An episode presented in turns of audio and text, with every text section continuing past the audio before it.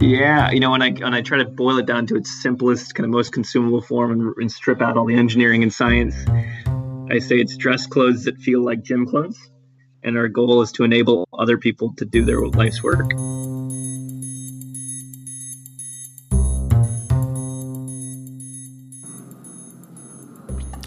Hello, and welcome back to South Asian Stories, where we hear from South Asians around the world and uncover their identities, successes, failures, and most importantly, stories. I'm your host, Samir Desai. In this episode, I chat with Aman Advani. Aman is the co founder and CEO of Ministry of Supply, a clothing brand inventing a new category performance professional or performance dress clothes. The company was founded in 2012 with the mission to make dress clothes feel like gym clothes by incorporating fundamental engineering and performance principles into dress clothing staples. So ultimately, you can build a wardrobe that both looks good and feels comfortable. So think Nike meeting Brooks Brothers. Prior to co founding Ministry of Supply, Aman spent four years in management and nonprofit consulting with Deloitte and TechnoServe. He holds a BSIE from Georgia Tech and half an MBA from MIT Sloan School of Management. Aman was also a member of Forbes 30 Under 30 and BBJ's 40 Under 40 list and has been featured as the cover of both ASB and Boston Magazine. So, in this conversation, we discuss how Aman started Ministry of Supply and how he scaled the company to great heights the story of how Aman figured out what products to launch next through his quantified empathy process, and he gives us a teaser that denim is coming. As well as Ministry Supply's mission of dress clothes that feel like gym, gym clothes and how they are focusing on sustainability in the future. So, if you're into tech and clothing, this interview will absolutely fascinate you. So, without further ado, please enjoy my conversation with Aman Advani. Aman, welcome to South Asian Stories. We are so excited to have you, and uh, it's and I was as we were talking earlier. You've been someone that I've been following for a long time. Your brand, Ministry Supply, I've been following for many, many uh, years, and because I said I, I'm a big Instagram follower, but we're so excited to have you on the show. Yeah, I'm so glad to be here. Thanks for having me. Yeah, and so uh, I know there's a lot to talk about, and we'll get into it. But I want to take it way back, and then and I want to understand a little bit about your childhood. Can you tell us and to tell the audience of how you grew up and um, what was your what what was your childhood like? Yeah, that sounds great. I think it's it's a fun place to start, and I think an unusual one that I appreciate because uh, I think my childhood, without a doubt, has quite an effect on on what I'm doing today and the choice I've made. So I grew up in Georgia, um, which is a, kind of a, a, a, far cry from where I am right now, up in, in, New England and Boston, where we started our company. Um, grew up in Georgia, uh, first generation, uh, born in the U.S., but both parents were born in, in India, and uh, so I grew up very much, you know, in the suburbs of Atlanta. Uh, attending school in a very different world than both my parents attended, but but got the chance to go back and visit really uh, every year, every other year, and, and see their hometowns and, and, spend the summers out there. So got a good mix of uh, of cultures in that way growing up. And then uh, and then only moved to Boston actually when I was 26, and that was the first time I really left Georgia in any long term way. And what was your family like? As you said, you know, you're your first generation Indian American. Was it pretty South Asian? Like, what? How would you describe your identity growing up? Yeah, that's a that's a great question. I think it's it's uh, I'd say kind of mixed in the sense that I think I uh, probably like many people who are are first generation are constantly torn between you know two identities, right? Which I think is is somewhat natural. I suspect many of your listeners can relate with that. Um, but kind of very traditional Indian household in the sense that we ate Indian food. Um, you know, you'd hear a mix of languages at the dinner table. Um, you know, certainly came from from a value set that my parents had kind of grown up with that they, they kind of put onto us. Um, but then, of course, spending the majority of the day in, in school or with friends who who weren't often. I mean, some some were, some were not Indian, right? It was a, pretty, a good 50-50 mix in there. Um, so kind of this constant tale of two cultures that that uh, that that became natural, but but in hindsight was probably uh, a little bit more overwhelming than I, I gave it credit for. Yeah, I bet. And then you know you you grew, you graduated, and then I saw you went to Georgia Tech. Um, go Yellow Jackets! I have a lot of I have a good friend that went to Georgia Tech. What was your experience like there? Yeah, that's that's a great question. I think there's a there's of course stereotypes on on Indian parents, and if there if they are if there are any truth to them, I think my parents certainly fit into it. Where it was kind of a do you want to be an engineer, a doctor, uh, uh, you know, maybe a lawyer. Right. And uh, right. and I picked engineer, uh, and that's why I went to Georgia Tech. It was an in-state school, and and uh, and it was a good, it's a great school, and I love it. Um, and so, uh, but but not necessarily driven to be an engineer by by natural passion, specifically for you know, industrial engineering, where I went. Uh, to school for, and and and that was kind of became more obvious as I left and went into consulting to kind of explore more about what I really cared about. Sure. And once you went to consulting, Aman, did you have that entrepreneurial itch yet, or was it slowly coming? Um, how did you? What what what what happened from there? Yeah, I think it's a really good question. I think if, if, there's if there's one part of me that is very much an engineer, it's the, the, the tinkering piece, right? It's the uh, sure. uh, when you see a problem, you you want to go fix it, right? And so I think in consulting, I had this lifestyle that, again, I'm sure you've experienced at some point, and maybe a lot of your listeners have too. But you know, you get up every Monday morning, you get on a plane, um, you, you get to a client site, uh, you know, by, by seven or eight o'clock, you're heading to the hotel to check in, you're changing to your kind of gym or leisure clothes and going back down to the hotel lobby to keep working. And, uh, and it's awful. And you kind of really put your clothes to the test and, and you can't wait to peel them off at the end of the day. sure. And so, it, it, and yeah, and, and, and really that's where the problem statement arose was kind of ironing and, and random irons that I would have to master at 6 a.m. in a hotel room or dry cleaners that you were constantly kind of going and and, and retrieving or, or dropping off. Um, you know, wrinkles at four o'clock when you're doing a big client presentation or just super stiff clothes and all these problem statements were kind of saying like, this cannot be the way. Mm-hmm. Um, so I would actually go and, and do the tinkering at nights and on weekends and I would cut up old running socks and sew the soles into my dress socks to create a more comfortable sock because I just needed those kind of six for a dollar gold toe socks. But yeah, from that was very much, uh, you know, it wasn't necessarily an entrepreneurial itch to give you the short answer. It was, um, it was more of an itch to just not be so uncomfortable. Yeah, and I find that like when entrepreneurs scratch their own itch, as you said, and you know have a problem that they're dealing with, and they, I said, there got to be a better way. You usually come up with the solution that a lot of other people are experiencing, right? So okay, you're making these socks at uh, in the middle of the night. Uh, you're you're uh, you know deciding like there could be a better way. How did, was that the genesis of the business? Like what? How did the how did you decide? Okay, I want to make this into something bigger. Yeah, it's really it, it, it, it may be as simple as that, right? I think it was exactly what you said. Is you find that other people have the same problem, so I'm kind of doing these prototypes, doing these samples, building a bit of a business plan, and, and starting to realize that someone else might care too. Uh, and then honestly, I think I got I got lucky. I, I came to MIT in 2011 to go to business school and kind of complement the engineering background, and just got totally lucky to stumble upon my my kind of now partner Gihan, uh, who was doing the exact same thing. I mean, what are the odds at, at MIT that two people are exploring fashion in the same weird and unique way? Um, and I think that kind of serendipity is is what turned it from cool idea with some legs to to you know viable business. How was your first meeting with Gihan? Like, can you tell us that story? Do you remember it?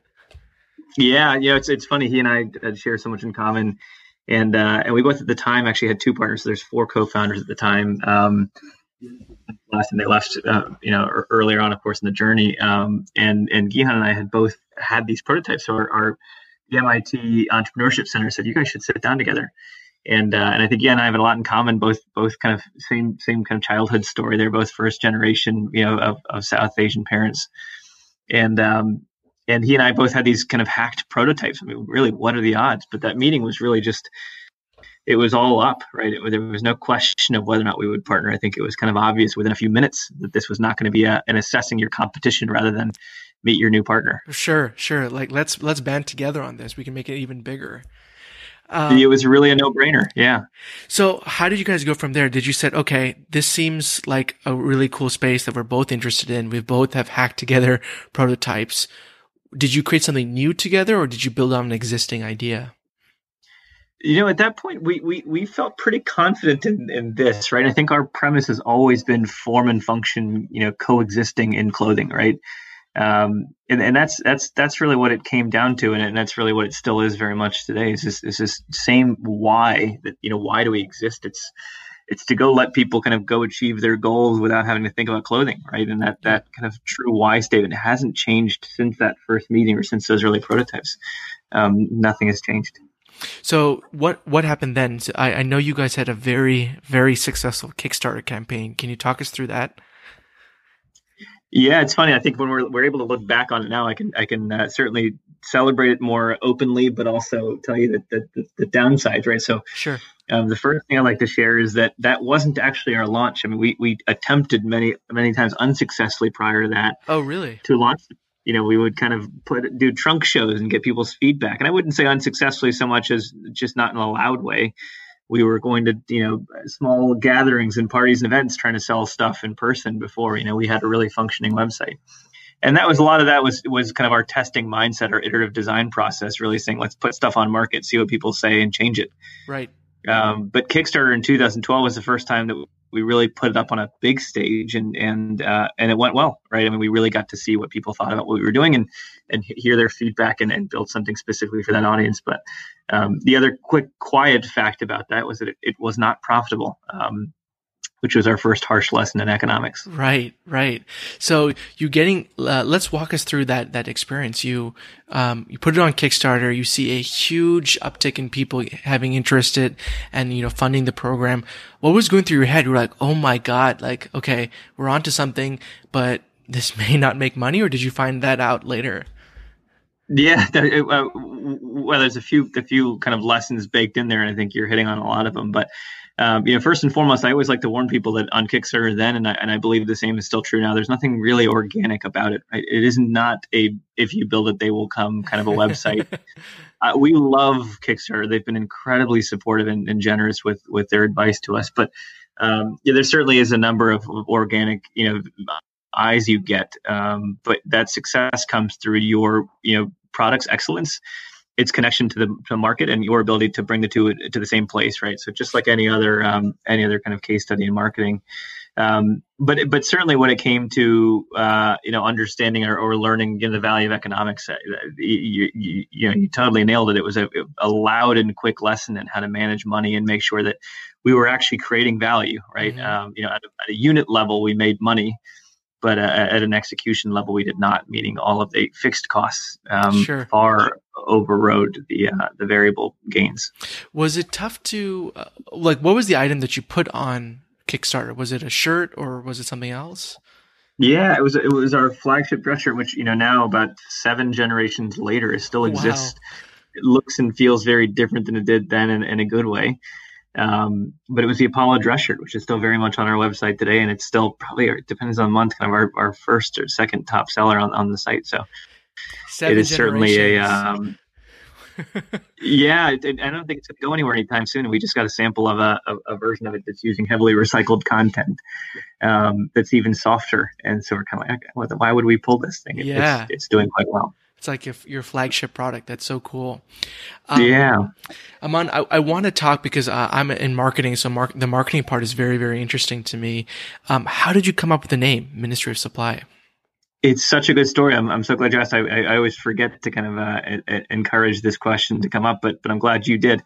Um, it is uh, if you or any of your listeners are a uh, a fan of of the James Bond films, Q um, who's a character in, in, each of those films, is in charge of making sure, uh, you know, in Q's labs, Q makes sure that Bond looks great, but is prepared for anything, right? Whether it's kind of the special gadgetry or, or outfits, right? That Bond is perfectly prepared to go to a gala and, uh, and you know, and fight a bad guy. Um, and, and just like that, we think of ourselves as Q, um, you know, who we call the ultimate empathetic inventor we think of ourselves as Q attempting to, to do that exact thing, make sure that you, our customer bond, looks great but is ready for absolutely anything. Um, the connection there is that that Q's cover in real life, that the real life Q, operated under the cover of the British Ministry of Supply, um, and so in that way, uh, we as as Q's labs would do the same. That is so cool. So basically, when you put on an Apollo dress shirt, you you can say you're Bond, correct?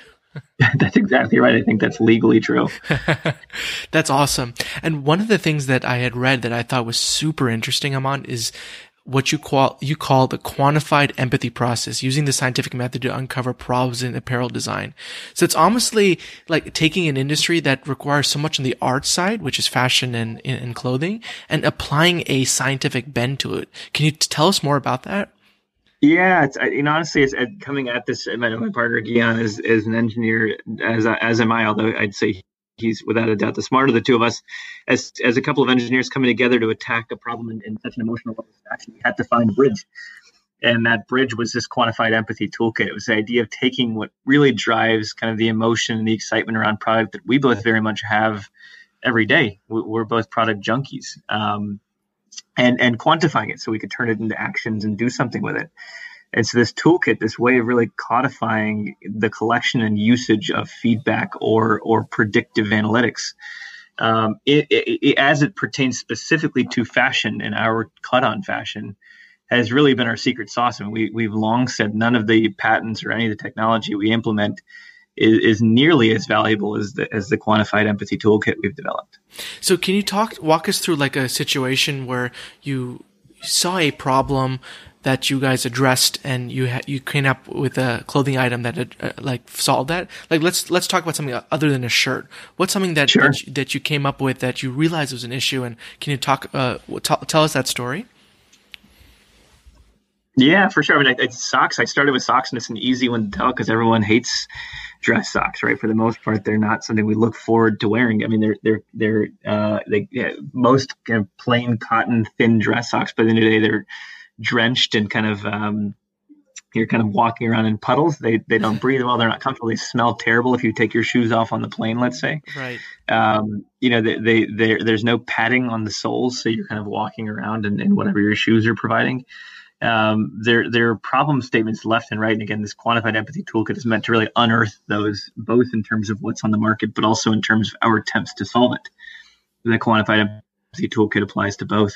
Yeah. Uh, we have this clear problem statement, right? They don't smell great. Uh, they're not super comfortable on your soles, uh, and they don't handle moisture well. And so then what we do is, as engineers, we go back and take that prompt and, and fix it, fix all of that, and figure out what we can do to actually provide a better sock. And let me ask you this, Aman. You you've seen a problem statement on multiple things. You create a product. Is there a story or an example of you saw the problem but you misjudged it, or you created the wrong product for what the actual issue was? Yeah. Oh my goodness. There's there's probably more stories than uh than than than I could probably uh, fit into this podcast. Um, I mean, I'd say there's twice as many of those stories as there are ones that worked. Um, fortunately, the process is built to cut those off before we've overinvested. So we'll often release very small batches, often for free to insiders, uh, whether they be friends, family, or kind of our testers. Um, to make sure that we've hit the mark, right? To double check before we go all out. And uh, you know, there's examples left and right. I mean, we, have been we've been trying denim for years. Only now do we feel like we actually understand denim. And with our next launch, we are just insanely confident and proud of what we've built. But we false started twice with denim. We produced batches of about 40 pieces to make sure that we had done what we, we intended to do. Uh, and in both cases, uh, you know, got feedback that, that there was improvement to make, and so we pulled back and do it again. But we tend to keep product on market for, uh, you know, a very long time, um, year after year, so that we can make those kind of constant uh, opportunity seizing moments of, hey, we can make this product even better. Yeah. And I loved what you said about, or what you're saying about persistence, right? You had two false starts and you know what? You said this is an idea that we can crack the code on, but we just have to keep with it. We just have to attack it from a different angle. So I'm curious, like for someone or probably all the listeners, they've all worn jeans. Like what's so hard about it? Oh my goodness, jeans are jeans are a fun example because there are more nuances than you can possibly imagine, right? Yeah. In general, and this is true of jeans, but also in, in more and there are many more dimensions than people get credit for right? As an engineer you're always looking at how to measure something and how to kind of ensure that it's exactly right. But there are dimensions that range all the way of course from stuff like fit or functionality but also, also through storytelling right? Does the story that you're telling match the value of the product and does it match it on kind of a first impression basis um, so jeans, just like any other kind of wearable product, have you know dozens, if not hundreds, of dimensions that can be adjusted to kind of find the perfect pair. It, it isn't as as a binary as just kind of fits or doesn't. Right? There are many, many, many nuances to that. Got it. Got it. So let's go back to um, you know the beginning of, of, of, you know the, the creation of the company. So you and Gihan are like, okay, we got our we got our shirt. You know, we we got our products. Like, how did you guys actually build the business or build a company? Yeah, that's a good question. Uh, well, it, it is a work in progress. I would say that it is not something that we have checked off the list, right? In the sense that it is constantly what we're trying to do is build, build, build. Right? We are by no means in coast mode or have any plans to be in anytime soon. So um, you know, I think I think the easiest way to answer that is probably applying this iterative mindset. This kind of again scientific method is problem statement, you know, solution, test, and repeat.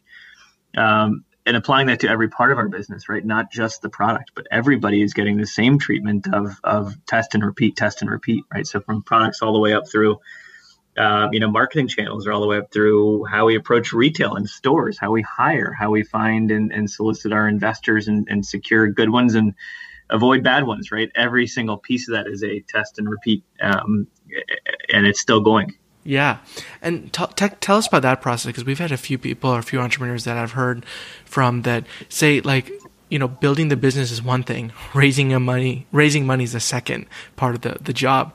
Can you talk us through what that was like? Or what that is like? Yeah, it, it, it is and was right. We're um, we you know we're we're we're constantly making sure that we have the right kind of capital strategy because none of this matters. We're in a capital intense business, so sure. Um, you know we're we're quite careful and conscious to make sure that we are uh are are are, are partnering with the right people at, at the right time. Right. You also don't want to overdo it. Um, but being thoughtful about getting the right investors right is, is not as easy as just um, you know putting out a circular and hoping the right person comes up you you've got to have your own criteria and kind of build out that strategy as well.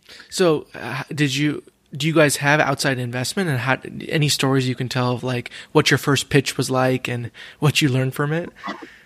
Yeah absolutely. We have quite a bit of outside, uh, quite a bit of outside investment although i will say that um, you know we're careful to make sure that our, our revenue stream uh, always exceeds our, our outside investment on a kind of dollar for dollar basis right? We've earned more in revenue um, than than we have raised, right? And I think that's just making sure that you're disciplined to say that a good business needs that capital to certainly get off the ground and fund some of those early losses. But long term profitability is is really just there's nothing better. Mm-hmm. Um, but in terms of learnings, quite a few, right? I think in terms of, of managing capital properly and ensuring that you're not relying upon your next check so much as you are utilizing your first one.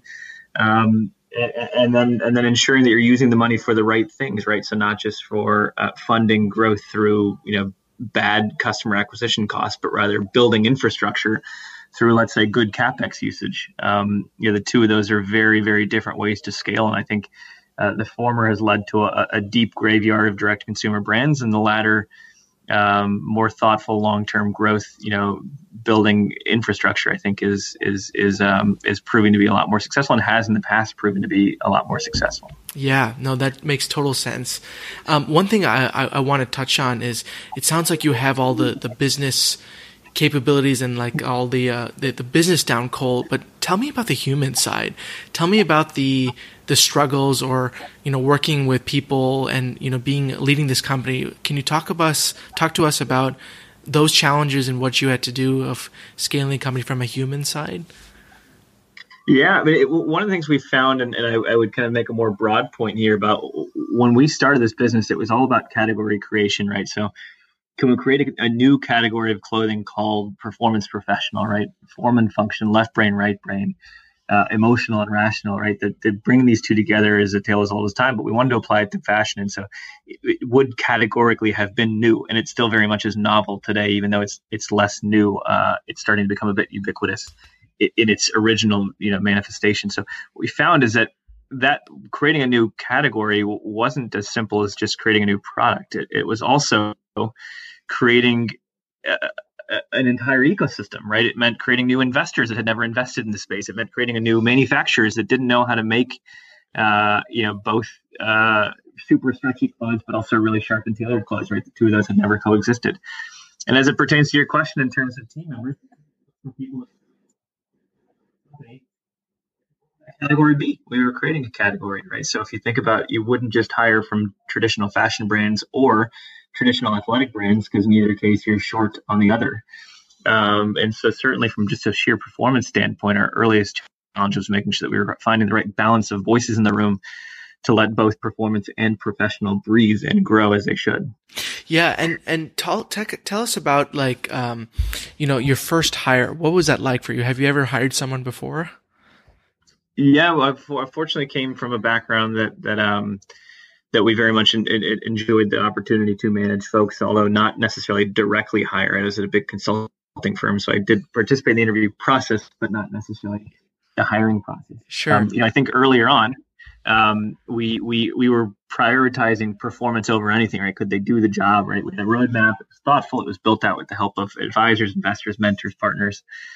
Um, and I don't necessarily think our roadmap was wrong, but early on, I think we way overvalued performance and way undervalued culture. Right? We knew we wanted the culture to work and and and be as as it is today, and we thought we could get there just kind of um, I wouldn't say by luck, but but but naturally, just kind of assuming that everybody could could fit into that culture. Yeah. Uh, and and since then, over the years, we've switched it dramatically to where I think you know, the vast majority of our interview process is focused on culture, and we do just enough from a performance standpoint to make sure that you can do the job, right? Uh, because we've found that that putting the right person into the system is far more fruitful than just the right person in, in a vacuum. Right. Because uh, what I found too is like you can teach a lot of people stuff and if they have the base level of raw horsepower, intellectual horsepower, but it, the culture fit is so much more important because if they don't get along well with the rest of the team and, you know, you know, get good feedback with everyone else, then they, they can be a drain on the company and drain on, um, you know, yourself, especially when you're trying to build something as big as this. 100% agree. I think you're you're totally spot on. It, it, it drain's a great word, right? And, and fortunately, we've largely avoided that, but but have certainly seen it quite a bit with peers and and, uh, and other partners that that that can can be more damaging than any sort of performance blow. So, how many employees do you guys have right now? We are at about fifty in total. Okay. Do, do you do you ever think about yourself and say, and you step back, like, wow, I have a fifty person company that I manage, like building a product that I built in the evening times, like years ago. Is that sometimes crazy to you?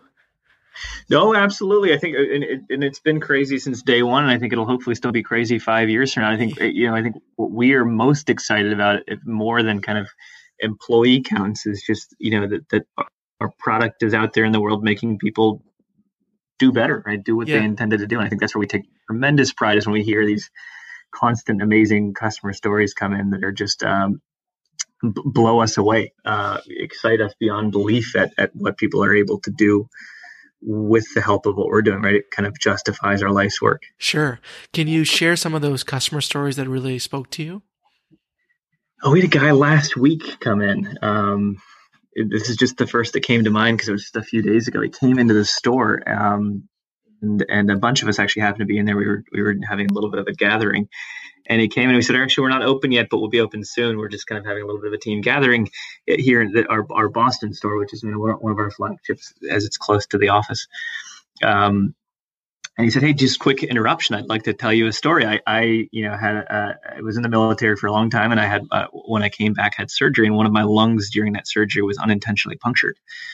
And uh, and and though I can't speak to how uh, this works medically. Uh, he's the outcome of it was he was left in a position where his resting heart rate was extremely high, unnaturally high, and it left him kind of constantly overheating.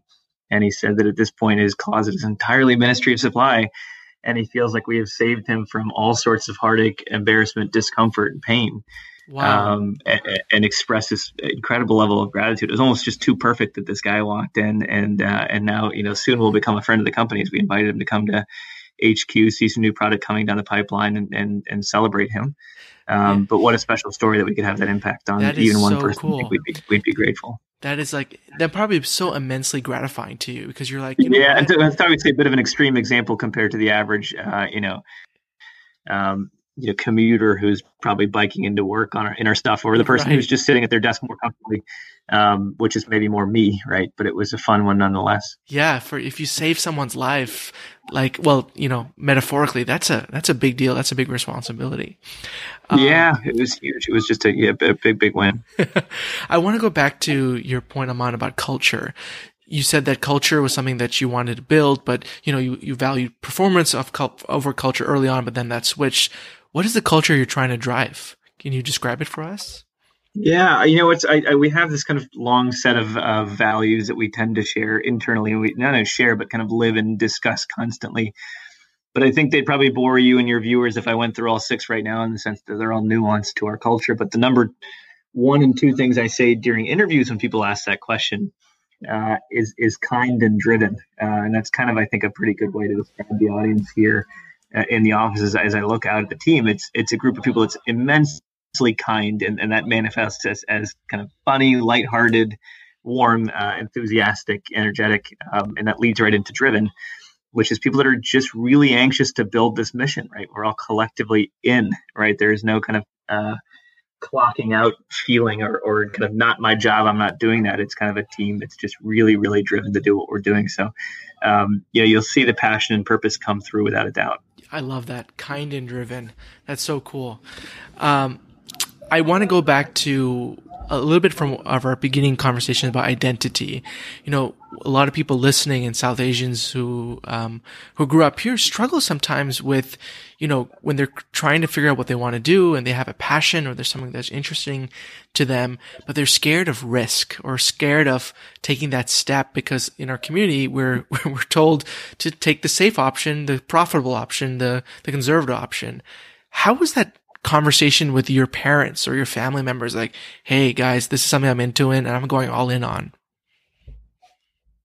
Yeah, it's it's still a conversation. Um, they, uh, the, the, the fun fact that I that I happened to leave out in there was that I did not finish uh, my MBA. I left after a year, and so I, I do not hold uh, any degree from M- MIT, which is uh, much to their dismay. Right? You can imagine they say I still get questions all the time. We'll get a you know a, a great award or something that I'm excited to share a new store opening up, and they'll say, "Oh, that's great." By the way, when do you plan on going back to finish that MIT degree up? So right. I wouldn't say it's a, the conversation's not over yet. Yeah, they're gonna keep asking you about that till you're like 70, right? When are you gonna go back? So. They're, they're not going anywhere. That's funny. um, and what do you tell your friends and, and family? Like, hey, this is the company and this is what it stands for. If you had to describe it in two sentences.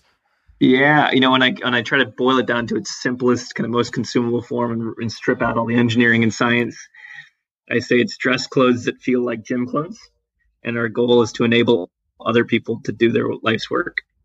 That's really cool. Dress clothes that fit like gym clothes or feel like gym clothes.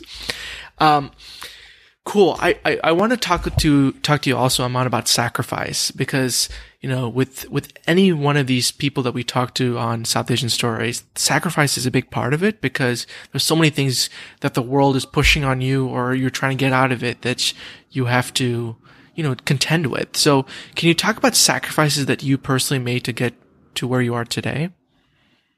Yeah, I mean, it, it, one of these things where I'm, I'm, I'm careful here to also put this answer in perspective to say, in the scheme of things, having even some light sense of, of kind of what's going on in the world and, and, and the plight that many face, I think my sacrifices would be almost uh, embarrassing to put up side by side against um, many other sacrifices out there. So, in, in that way, I'd say um, you know certainly have have, have taken a, a, less traditional path that is riddled with risk um, instead of a more stable one, more or even more fruitful in the short term, at least, that I could have taken and just kind of sticking down the consulting path, for instance.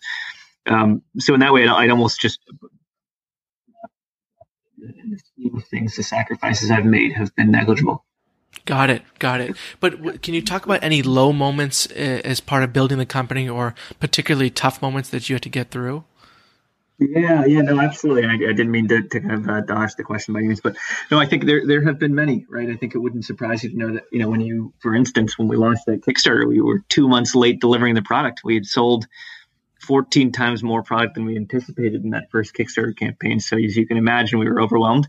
Uh, and we didn't handle it particularly well. We, we, we tried our best to be super transparent and, and kind of be one with our customer, but regardless, when you're two months late, you know, you're going to have a lot of angry people. And that was a really low moment. Um, sure. You know, sure. It, it, and we've had a couple of those. I mean, we, we kind of risked our brand identity in 2016 with a, a brand refresh that really just didn't work out. And, uh, and again, another really low moment where you're kind of humbled by the fact that this is extremely difficult. Um, but the rewarding ones more than make up for it if you're really in for the mission. So talk to you, talk to us about that brand refresh. What did you guys try to do, and what did you get incorrect? Yeah. Oh my goodness. I could. I could. Uh, again, I could do a whole uh, a whole separate discussion on this one for sure.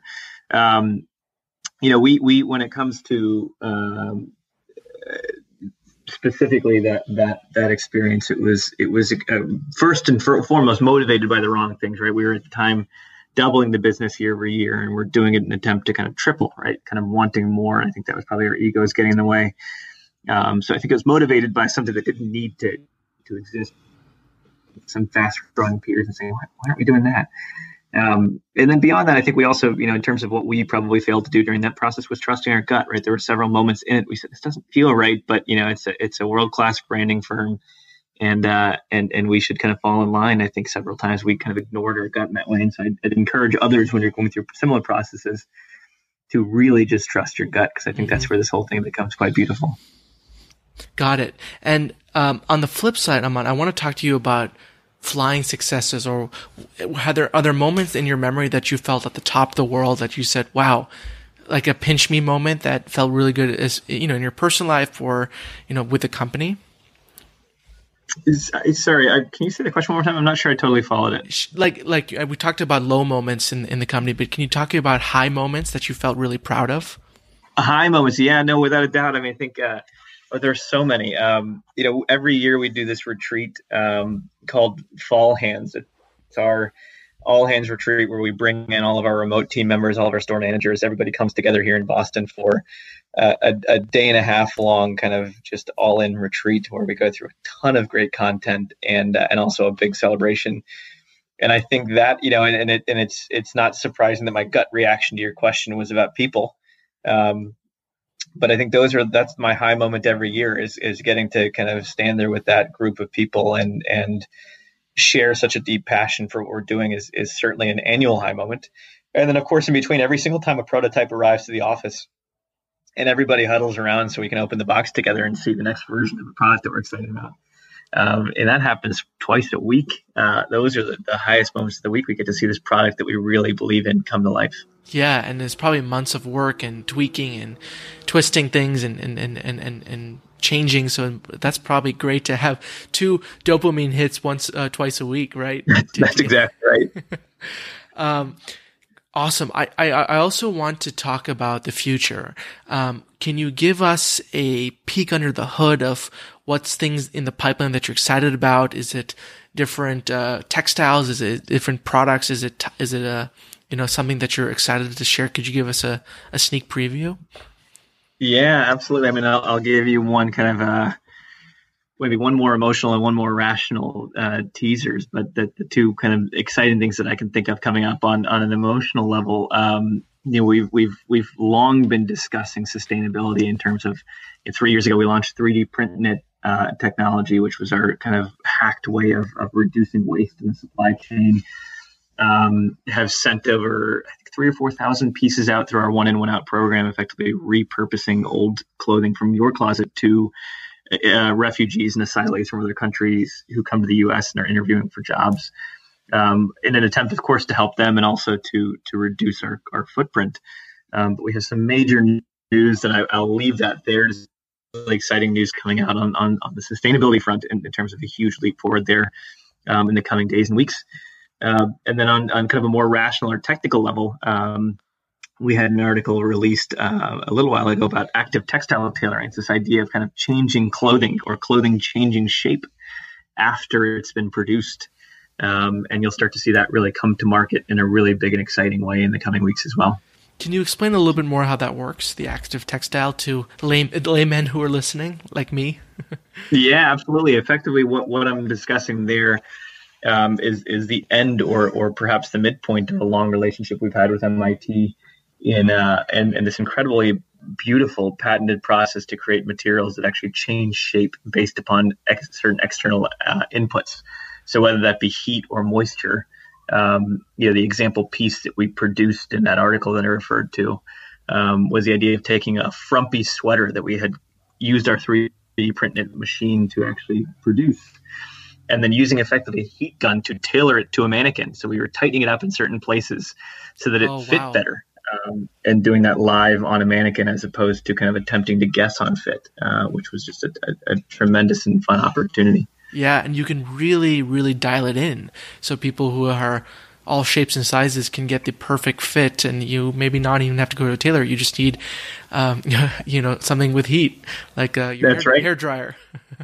That's exactly right. Uh, and, and, on that note, we are also launching, speaking of heat, our second generation of our heated jacket uh, in just a few weeks as well. So a lot of fun stuff in the pipeline. That's awesome. That is so cool. Well, check those out if you're listening. Um, keep your eyes peeled for those products. I'm sure they'll be very, very beneficial. That active textile sounds really neat. Um, I want to transition to the last part of our, our, interview, Aman, and this is our rapid fire question. So these are questions we've asked to um, all our guests, and we've got some very, very interesting um, answers. So I'd love to start off with: um, Is there a item or product, hundred dollars or less, that you've bought recently that has dramatically improved your life? That's a great question. Yeah, you know what? I I bought a um a, a water bottle from a company called MiiR, um, who's quite a thoughtful company themselves um, in terms of their kind of global impact. And uh, I will say on a very light note, maybe as a friendly reminder to all your listeners, stay hydrated. It's been awesome. It's been a uh, a, a, fun game changer when it comes to a simple task like staying hydrated. What what is so special about it that you like?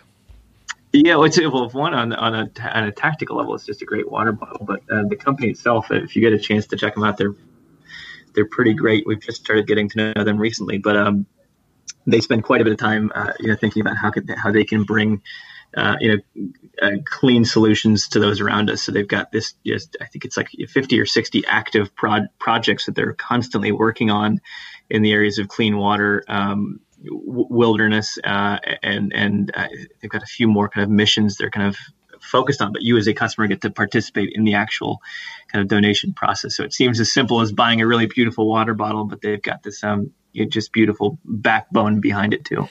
awesome. We'll check it out and we'll definitely link it into our show notes so everyone who's listening can can stay hydrated with the new technology. That's right. Um, cool. My second question for you, Aman, is is there a South Asian person that you look up to? Who would you say that person is and why? Yeah, I mean, I, I probably say my mom. I know that's kind of a maybe a lame answer for you, but um, yeah, she's been someone that's always been special to me growing up, and I think someone who's just set an incredibly high bar, but but without ever saying so. Um, yeah. In terms of coming from India, um, with as she reminds me, eight dollars in her pocket. I think um, every auntie I've run into has the same story. Although although the dollar value changes slightly, the, the exactly. story doesn't.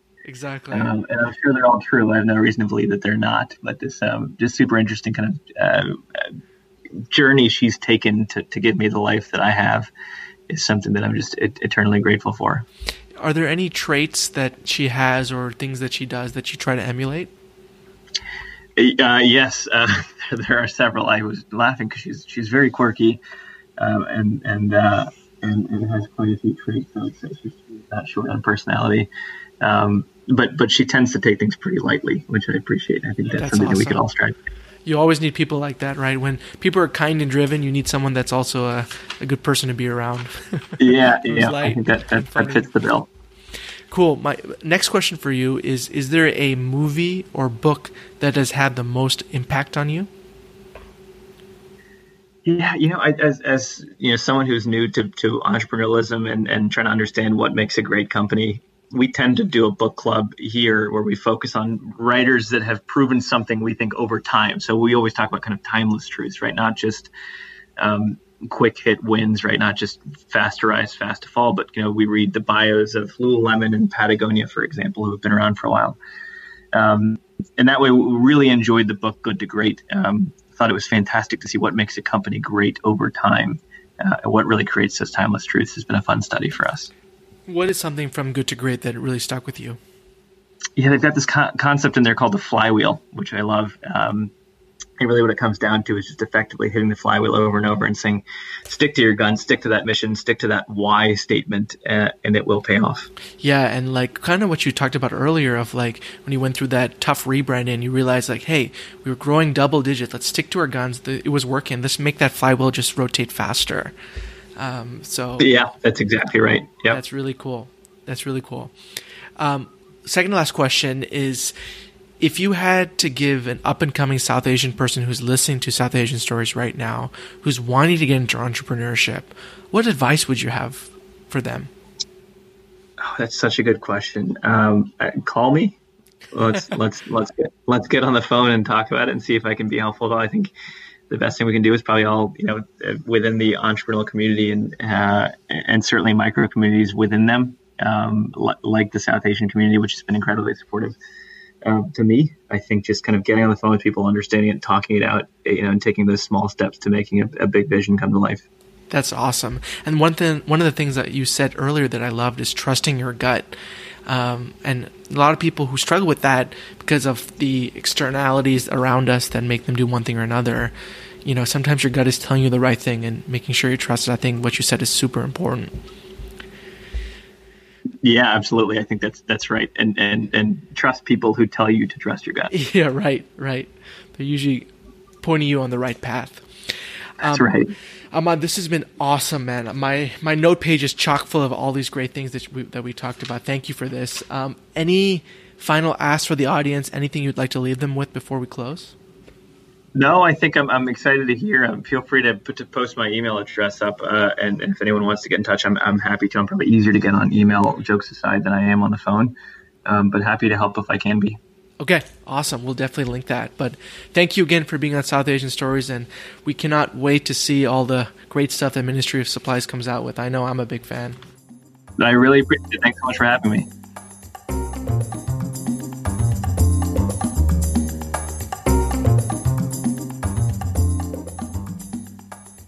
Hey guys, it's Samir again. If you'd like to hear more amazing stories on South Asians around the world, please check out SouthAsianStoriesPodcast.com and subscribe to our email list. That's SouthAsianStoriesPodcast.com. Thanks a lot, and see you next time.